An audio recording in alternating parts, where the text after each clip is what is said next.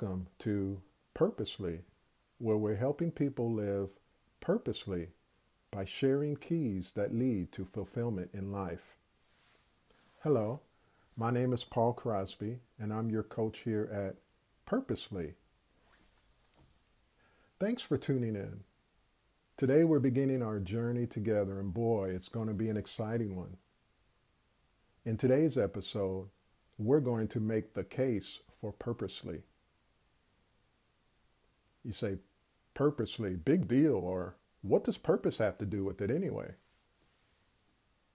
You may be interested in a st- statistic. In research conducted by Beth Bell Cooper, 40% of Americans, that's 40, 40% do not think that their lives have a clear sense of purpose or are neutral as to whether or not their lives have purpose. Wow, did, did you catch that? 40% of Americans are living aimlessly? Are you kidding me? So, this is a topic that's worthwhile in pursuing further and digging into more deeply. The need for purpose is something that we all have in common.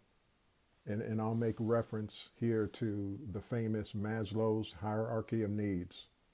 Remember from high school social studies or college sociology, the pyramid, and at the bottom of the pyramid were the, the basic needs, the physiological, such as food, water, etc. Remember?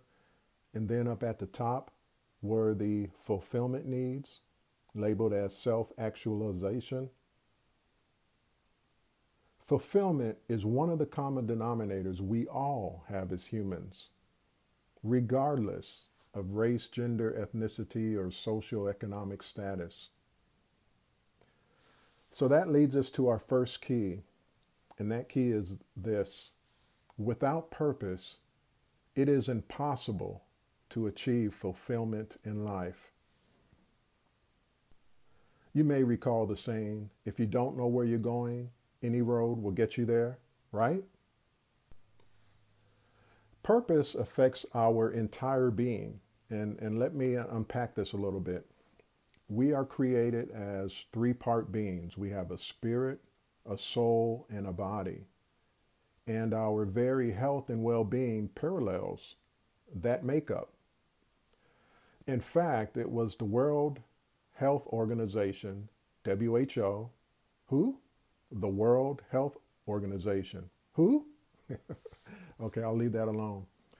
But the definition of health is the complete state of physical, mental, and social well being, not merely the absence of disease or infirmity.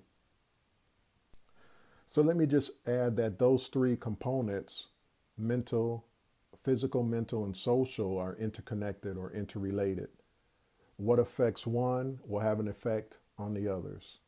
And I can illustrate that with a simple example. Not too long ago, uh, many made New Year's resolutions, and probably uh, fitness was, was one of those because that's a, a very common one. So, okay, you start a fitness program. You begin to work out, and so you're getting your cardiovascular together. You're starting to build muscle tone. That's the physical component what happens then? You feel better. You feel good. And in fact, you can't even pass by a mirror without flexing or looking at yourself because you feel good. That's the mental component. And then that has an effect of increasing your confidence, enhancing your self esteem, which positively impacts your relationships. That's the social component. And by the way, I, I refer to the social component as spiritual. But furthermore, let me share some actual research.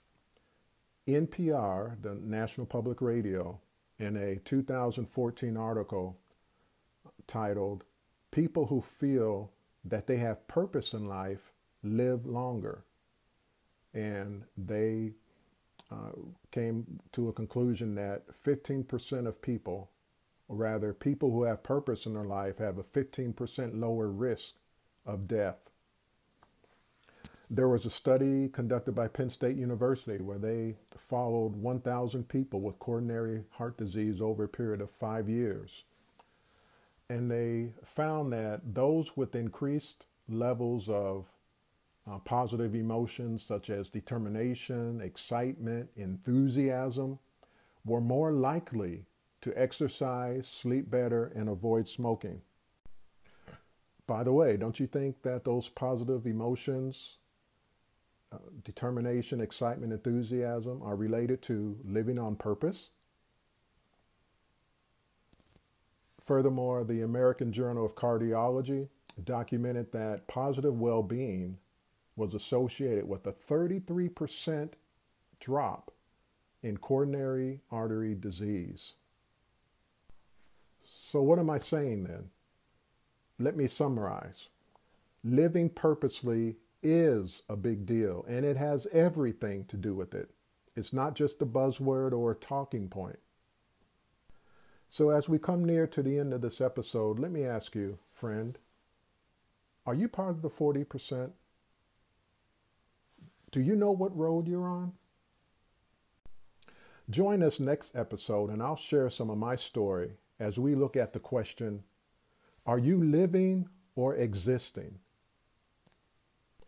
Please message me with any questions or comments. And if you liked what you heard, please uh, share this program with others. So until next time, let's endeavor to live purposely. Bye bye.